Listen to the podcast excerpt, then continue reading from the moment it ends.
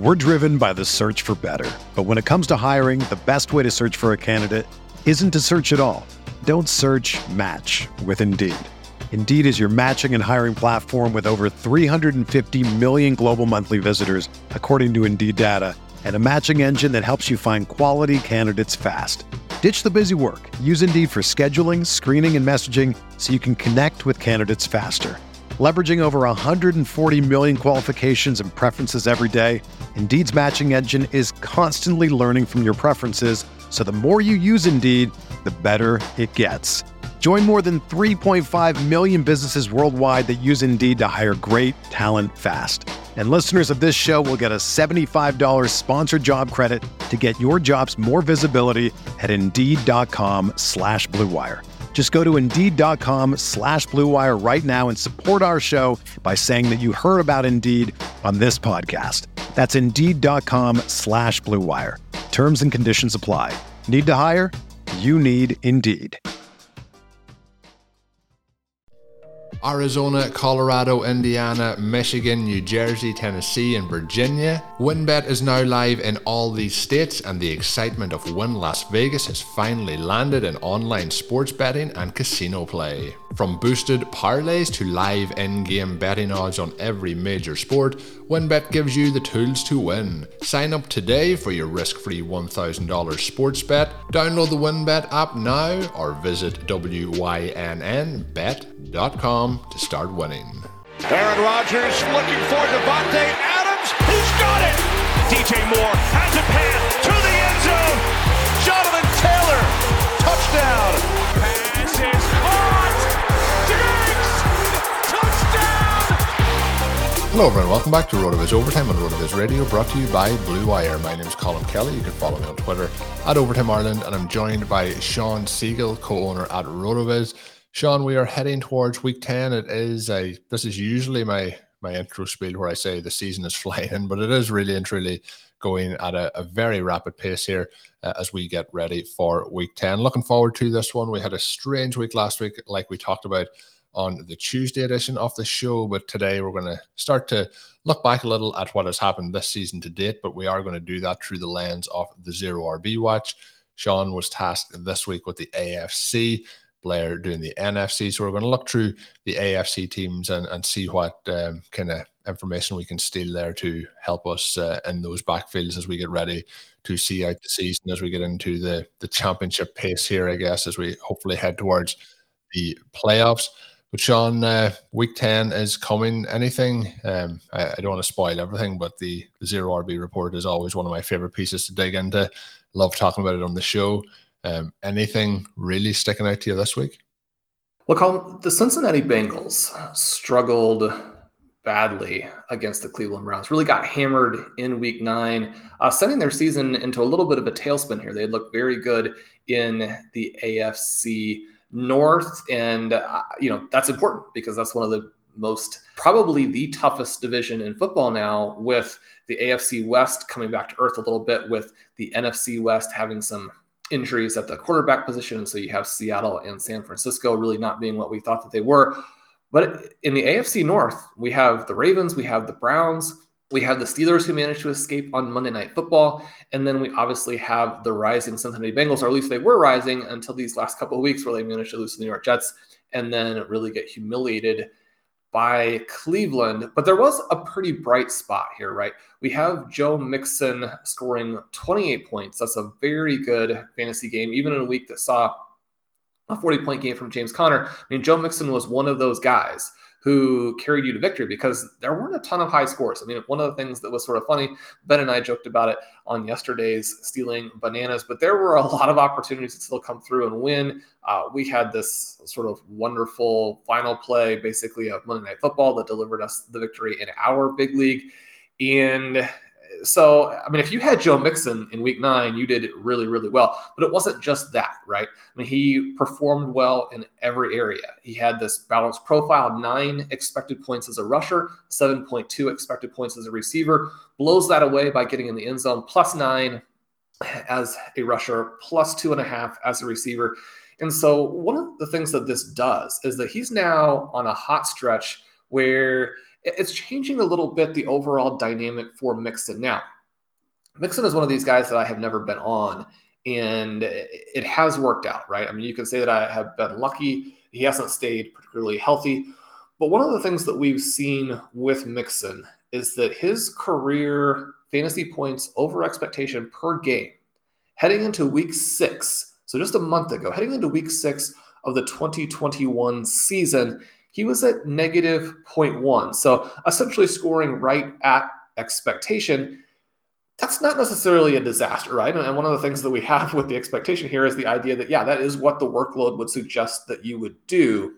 But the other element of that is that his career numbers in this range are in that sort of 16 point per game area. And so if you're scoring at expectation, that puts you as a very clear sort of late second, maybe as much as late third round pick, because we have to also factor in the fact that, you know, if you're not going to score more points than that, then you really would just prefer for this straightforward zero RB build. You want to get those points from the wide receivers, the depth from the wide receivers. You're going to try and win the race to fill the flex. You're going to avoid the injuries, which obviously, again, Mixon has had a number of.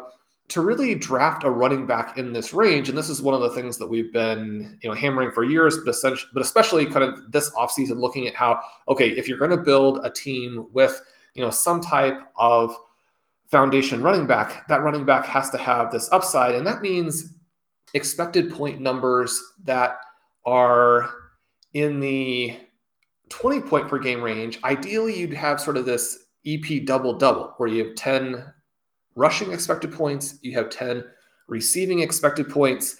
And then one of the things that we see is that these epic seasons, these legendary seasons, come when a guy then hits, say, 3 points over expectation or 5 points over expectation. And some of that is just being on the guy who has the high workload in the year that he hits. But some of it too is that some of these guys with even slightly lower numbers, say 18 points, 19 points in terms of EP, are very consistently scoring above expectation. And that's not a surprise for us. You look at some of the individual efficiency numbers, and we know that they bounce around a lot. If you look at the entire profile for some of these players and look at the way that you can outperform as in terms of yards per carry, you could outperform in terms of touchdown performance, you could outperform in terms of taking some of your receptions to the house, all of those different types of areas, we get guys like a Kamara, like a McCaffrey, like an Austin Eckler, like a Derrick Henry, who consistently outperform. They do it in different ways, but we know that they're going to score more points than expected. And so we can count on that upside. That's never been the case for Mixon over this very wide sample. And it's one of those things that you also see on the field, right? I mean, he's not one of these guys who's incredibly dynamic as a rusher. He'll break some tackles, but he rarely breaks them and goes for the big play. He doesn't actually have the long speed to break a lot of, you know, 50-yard runs. He does have this element of being a solid receiver, but he's not someone you're ever trying to get the ball to in the receiving game. And so the profile, again, is of a guy who is useful in fantasy, but always overpriced. And yet what we've seen over this last month is that he's scored 6 fantasy points over expectation per game, right?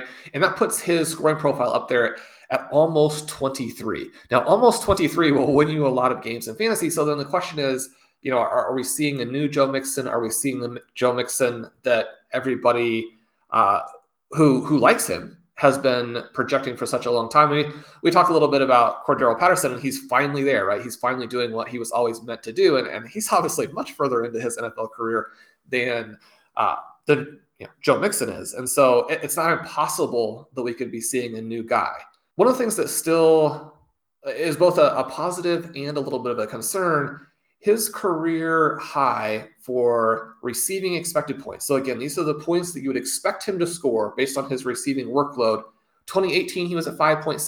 2020, he was at 5.7. Over the last month, that's been at 7.2.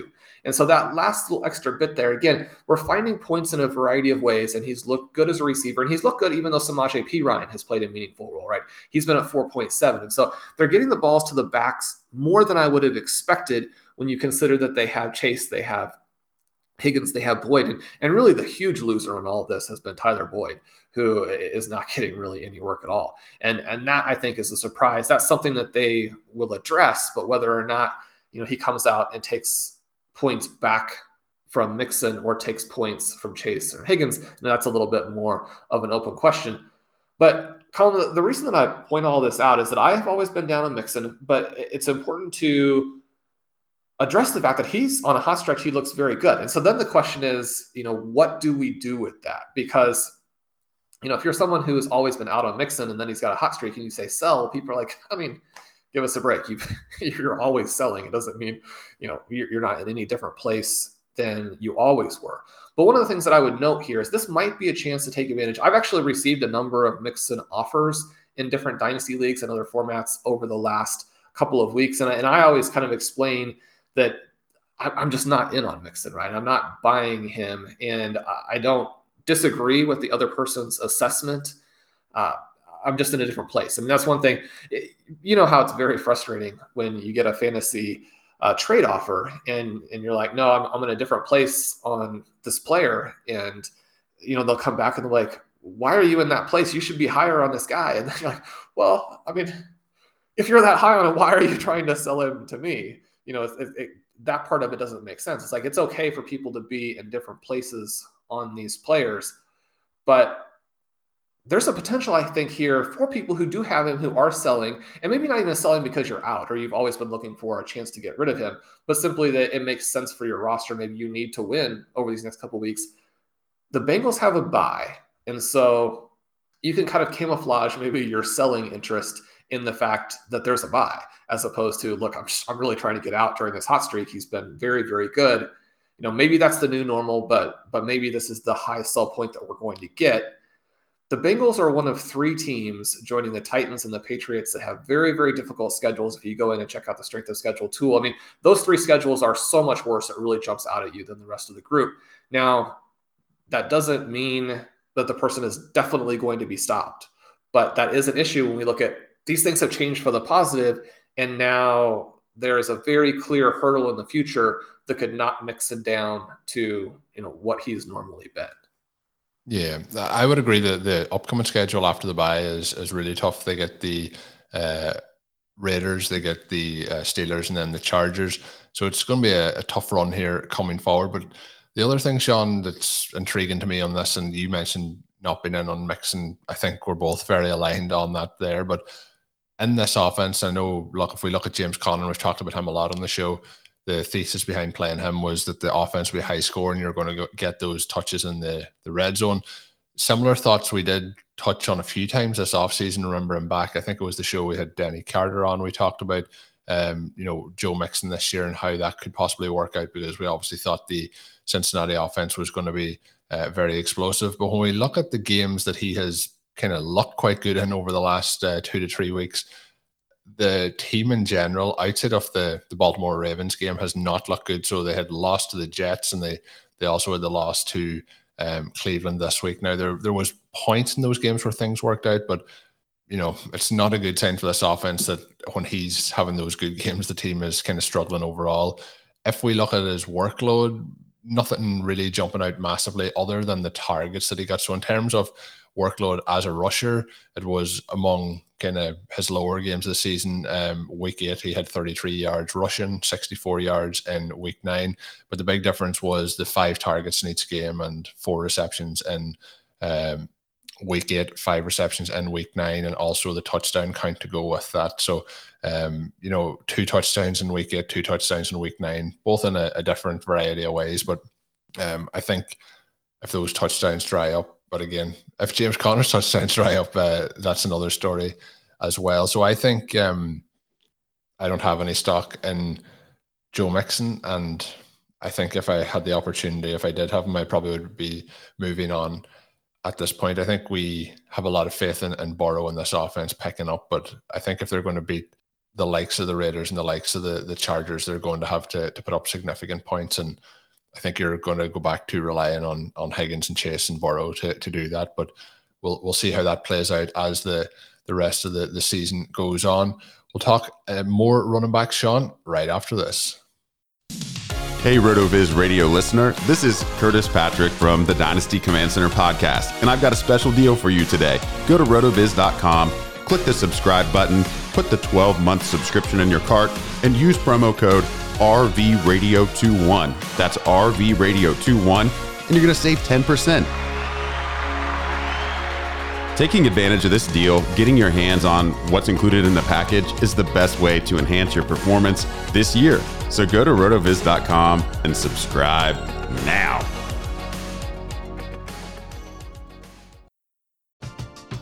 We're driven by the search for better. But when it comes to hiring, the best way to search for a candidate isn't to search at all. Don't search, match with Indeed. Indeed is your matching and hiring platform with over 350 million global monthly visitors, according to Indeed data, and a matching engine that helps you find quality candidates fast. Ditch the busy work. Use Indeed for scheduling, screening, and messaging so you can connect with candidates faster. Leveraging over 140 million qualifications and preferences every day, Indeed's matching engine is constantly learning from your preferences, so the more you use Indeed, the better it gets. Join more than 3.5 million businesses worldwide that use Indeed to hire great talent fast. And listeners of this show will get a $75 sponsored job credit to get your jobs more visibility at Indeed.com/Blue Wire. Just go to Indeed.com/Blue Wire right now and support our show by saying that you heard about Indeed on this podcast. That's Indeed.com/Blue Wire. Terms and conditions apply. Need to hire? You need Indeed. Another day is here, and you're ready for it. What to wear? Check. Breakfast, lunch, and dinner? Check. Planning for what's next and how to save for it? That's where Bank of America can help. For your financial to-dos, Bank of America has experts ready to help get you closer to your goals. Get started at one of our local financial centers or 24/7 in our mobile banking app. Find a location near you at bankofamerica.com/talktous. What would you like the power to do? Mobile banking requires downloading the app and is only available for select devices. Message and data rates may apply. Bank of America NA, member FDIC. Number, Sean, of other interesting backfields in particular in the AFC, and I know one that we have had our issues, you know, with the running back builds in certain leagues, I guess, that we were a little bit short in those bye weeks. We did start Carlos Hyde in one of our leagues this past week. We won't talk about Carlos Hyde after this point, but in terms of overall efficiency over his career, there hasn't been many worse than Carlos Hyde, and he continued that fine run of unimpressive form this past week. So hopefully James Robinson can get back in those lineups very, very shortly. We did talk about Jonathan Taylor quite a bit in Tuesday's show, so we'll skip past the Colts in general, but a running back situation that I think we should be monitoring quite closely. And we have kind of, I know we have some teams together with him on it, and that is the New England Patriots backfield and Ramondre Stevenson. How have you seen the backfield play out over the last couple of weeks? We've seen some explosive plays from Stevenson. We've also seen Harris get in the end zone on a couple of different occasions. He has looked impressive and I guess in the low amount of work overall that he is getting. What's your thoughts on how this backfield is going? I know you had high thoughts on Stevenson a couple of weeks ago when you talked about him possibly being that, you know, in the mold of David Johnson and his rookie season. So can we potentially still get there? Is there a possibility of that happening? Well, first I've got to mention quickly on your Carlos Hyde. He did have the 15.5 expected points. He did only score 8, which isn't a surprise for Carlos Hyde, especially against a good defense. If you were playing him and got 8 points, you're probably actually mostly happy. Yeah, I was relatively happy. Yeah, I mean, that was actually not...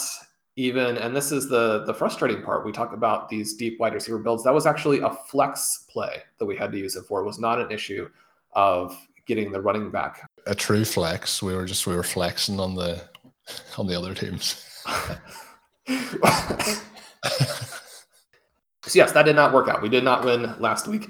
We have the 4 elite wide receivers, and when one of them is on the bye, you got to figure out something else. That was, Colin, a Sunday morning pickup. That's how much we had resisted actually having Carlos Hyde on our roster at all, but we did pick him up just hours before the game and slide him directly into the lineup. This Patriots situation, Colin, I think is going to be interesting, and we don't necessarily have the full information right now to know what will happen in the game next week, because both Stevenson and Harris left this game with concussions in the fourth quarter, which is very unfortunate. Harris has been having an excellent season as an early down and goal line runner. The Patriots offense has really gone through the running game. Mac Jones has succeeded as a wonderful game manager, but with his receiving core, with Nelson Aguilar, Jacoby Myers, Kendrick Bourne, those guys are not leading to some kind of blitzkrieg attack, and yet the Patriots sort of slowly but surely, they're moving the ball down the field, and then they get some of these big plays from Stevenson. And the thing that I think was so exciting when you look at his numbers is that he was able to do this both as a rusher and a receiver. It was interesting, and it doesn't necessarily give you a ton of direction, because if we look at the first half touches, right, we have 9 rushes for Harris, 5 for Stevenson, 3 for Bolden. You look at the targets there, 1 for Harris, 2 for Stevenson, 2 for Bolden. Then you look at the second half, 7 rushes for Harris, 5 for Stevenson, 5 for Bolden. And so, you know, this is something where we can't be like, oh, well, you know, they had this and then the Panthers don't score anything and Stevenson goes in or Bolden goes in. I mean, these guys were all operating throughout the game in roles that don't really allow enough fantasy production outside of Harris, with the expectation that he's going to have most of the goal line carries. And that could always be incorrect on any given play. With Stevenson having the size profile, having the explosiveness to get in there and execute on some of those plays. But, you know, this is just another one of these split offenses where if you have Harris, obviously you're playing him, but if you have the other guys, you're kind of hoping for something to break in such a way that you then can play him with confidence at some point later in the season. Now, we hope that that doesn't come through injury. It would be great if Stevenson were just so good that they had to put him out there. And so, you know, when he gets the 79 first half yards, you're thinking, I mean, it's happening, right? I mean, you look at Harris, he gets 26 first half yards, and that's a contrast that will jump out to the coaching staff. You know, you kind of continue to read between the lines. In New England, they say, well, you know, Stevenson is finally getting it, which, you know, from the Patriots coaches is pretty high praise there. So you're thinking, okay, I mean, he has this chance to be the dual threat back that they've really been looking for a long, long time. I have some optimism here. The main thing, and hopefully even by the time the show releases, we'll have great news on both Stevenson and Harris clearing the concussion protocol, getting back with a clean bill of health for the brain there. But this is one to keep tracking. I mean, Harris managers are going to keep playing him. Stevenson managers are going to keep stashing him to really look at the fantasy playoffs, because this could be one where at any moment you suddenly do have a guy who has that 20-point per game upside, right?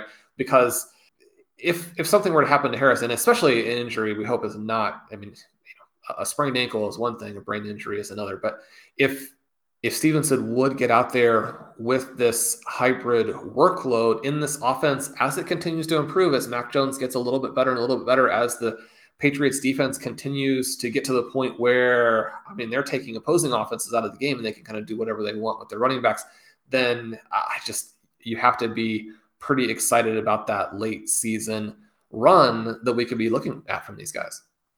Yeah, I would agree. And the Patriots, you know, have to give them credit where we probably thought they were going to be early in the season, where they are now. They're right back in the mix in the AFC and even in the division, along with the Buffalo Bills. So it's going to be an interesting run in there to see how it plays out. But yeah, Stevenson, as I mentioned, has looked quite good. I have to say Harris as well, looking quite good. So I think the Patriots probably are going to continue with that as a committee, probably as much as they can. But it would be nice to see Stevenson get some more off the work there. Sean, I will give you the floor for one more backfield that we'll hit on this show. I'm open to which way we do go on it. One note that I would mention is the backfield that we did talk about quite a bit in the offseason heading into the season was the Buffalo Bills, and Singletary this week leading the AFC in receptions with 7 catches on those 8 targets. So unusual movement, you know, across the last couple of weeks. You know, Moss getting a much bigger work in the passing game in week 8. So I touched on the Bills there. I don't know if that's where you want to go, but is there any other backfields that you do want to hit on? The Bills is interesting, in part because it's so frustrating, right? When I was working on this article, in the very first one that we got out, you know, trying to get it out there for folks who are maybe doing the Tuesday night waivers, you know, I just left them out entirely. They seem so unnoteworthy. But as I thought about it a little bit more, you know, the fact that Singletary was so involved in the receiving game last week is a big deal because those are high value touches. And the thing that we've seen from Buffalo is that they're just not going to create those touches for the running backs. Now, Zach Moss has been the guy that you needed to have, because if they were ever willing to give a carry to a running back down by the goal line, it was going to be Moss. And the week before, he had a 7-1 target edge. And so, you know, you're right there and you're thinking, okay, we can finally start Moss. Now, if you've got two running backs who, you know, you don't have those same questions about, you're like, it's a relief not to have to worry about these Buffalo guys. But again, we're in the bye weeks. And one of the things we're so enthusiastic about Zero RB, and it works so well, and we have such great results with it that I think that sometimes probably some listeners are like, you guys actually just, you know, skim over the issues or the problems or the setbacks or the frustrations that happen with it sometimes. And that's, you know, valid too. I mean, you do get into some of these weeks where you're like, okay, you know, who am I going to play here? We talk all the time about one of the reasons why Zero RB works really well is that you do get these weeks where a Khalil Herbert or a D'Ernest Johnson is going to be a very clear smash play for you and maybe score even more points than running backs who are drafted in the first and second round, since you have all of that basically for free. That's not the only thing that happens, right? You do get in situations where you're trying to decide, well, should I play a Devin Singletary or a Devontae Freeman or a James Conner, who only had two non-touchdown points last week, and now is going into a game where he's going to be the clear second fiddle to Chase Edmonds, and the Arizona Cardinals are going to have Colt McCoy and Rondell Moore like as their offense. Like, you know, do I want to take a risk on him in that environment? And so there will be situations as well where that works out like that. Now, one of the nice things, and it doesn't always work out this way, but Singletary goes into double figures with those 7 receptions. Devontae Freeman has a very nice game, scoring the touchdown, getting the 70-plus rushing yards, and then Connor obviously blows up. So you actually couldn't go hugely wrong there. I mean, of course, if you go away from Connor, then you did give up a lot of points relative to the other guys, but all three players scored in a way that would work for you. That's not always the case. Wrapping back around to this question with the Bills, it's very frustrating if you had Zach Moss, because right away it looks like, you know, we're back to square one. Now, the thing that happened here is that Singletary was involved early on. They've kind of given lip service to the idea, or not just lip service, I mean actual play on the field of Singletary being the starter. They like to use him on the first couple drives and then have him get tackled in the backfield because they don't block anybody, and then go to Zach Moss for most of the rest of the important plays throughout the game. Had some of those plays early, Singletary involved in the receiving game. Looked like he was going to score some points as a receiver, and then Zach Moss eventually goes out of this game with a concussion. In the concussion protocol this week. Again, we don't know as we're recording if he's going to be okay. I very much hope that he is. It may be a little bit of a different story between Buffalo and New England. We know in all of these cases that it's the medical team that's going to make the decision and let the team know whether the guy clears and can play or not. You know, if I'm a head coach of a team like the Bills, even if Zach Moss clears, you know, if you have somebody who's essentially an equivalent type of player in Singletary, you're going to use them not very much either way. And you could give your guy an extra week. You know, I might be tempted to do that. I don't know if that comes into play at all. With the Patriots, if you have the two guys in that situation and one of them clears, you know, it. And again, if the person clears, the whole idea is they should be healthy. They should be able to play. But we're sort of waiting on that information as well. I think with the concussion situation here with Moss, we might feel more confident in suggesting that Singletary has the inside track on these important receptions going forward. So if you had to play him next week, I think you could do that. The Bills are going to be trying to figure out some ways that they can make this offense work. I think that getting Singletary involved as opposed to Cole Beasley is one of those things. And, you know, they don't use their running backs a lot, but even as teams are making you work underneath, which teams are obviously doing to the Chiefs, to the Bills, I mean, you have to have underneath plays that work. And getting Singletary the ball across the line of scrimmage as opposed to making him run through that line of scrimmage where they don't block well, where he gets tackled, you get him across. We talk all the time about how he is a terrible fantasy back for a variety of reasons, but his reality peripherals over the last couple of years have been among the best in football. You know, sometimes the peripherals can be misleading, and that may be the case here with Singletary. He hasn't done anything to make us all think that he is an elite back who's suddenly about to break out. he was good as a rookie. We're now in a long stretch where he looks like just a guy, maybe not even that in terms of what actually happens on the NFL field. However, you get involved a little bit more, you get across the line of scrimmage, and maybe we see a long touchdown run or two, like we did, I believe, in week 2. So you have some of those plays that are possible. One of the things you just have to do if you have these guys on a zero running back roster is you have to keep tracking kind of where they are and what the situation is week to week. It will change. And someone who, even if they've been very frustrating, if they're going to go out and be in a situation where they're likely to score 9 to 13 points for you, that can be very helpful, especially if there is that sort of long shot upside of getting the touchdown, maybe getting a long touchdown, scoring more points in that avenue.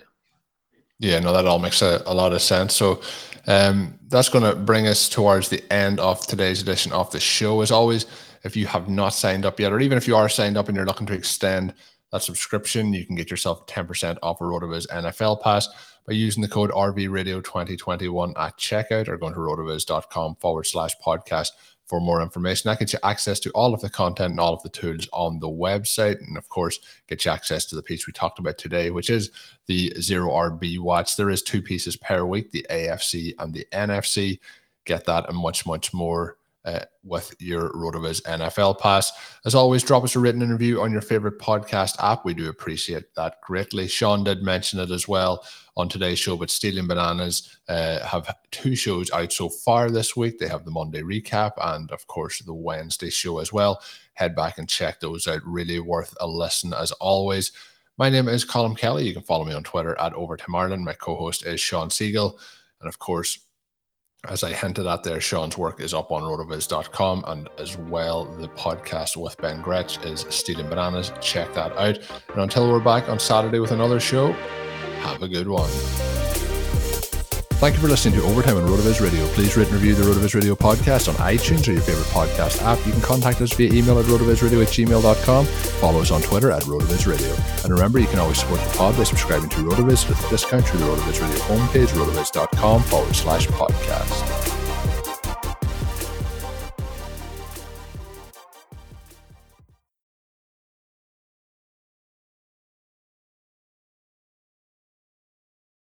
The headlines remind us daily, the world is a dangerous place. The elites in charge say everything's fine, stop noticing. But you know better. And your gut knows that time is short to prepare for a world that is 4 missed meals away from chaos. My Patriot Supply has helped over 3 million families become more self-reliant and is the company Americans trust to prepare. Go to MyPatriotSupply.com and secure their best-selling 3-month emergency food kits. Each contain delicious breakfasts, lunches, and dinners, averaging over 2,000 calories per day. Secure at least 1 food kit for each family member. For a limited time, save $200, plus get free shipping on all their Ready Hour 3-month emergency food kits. You're not ready if it's not Ready Hour foods. My Patriot Supply also has solar power generators, water filtration units, biomass stoves, heirloom seeds, and critical survival gear. Shop MyPatriotSupply.com today. MyPatriotSupply.com.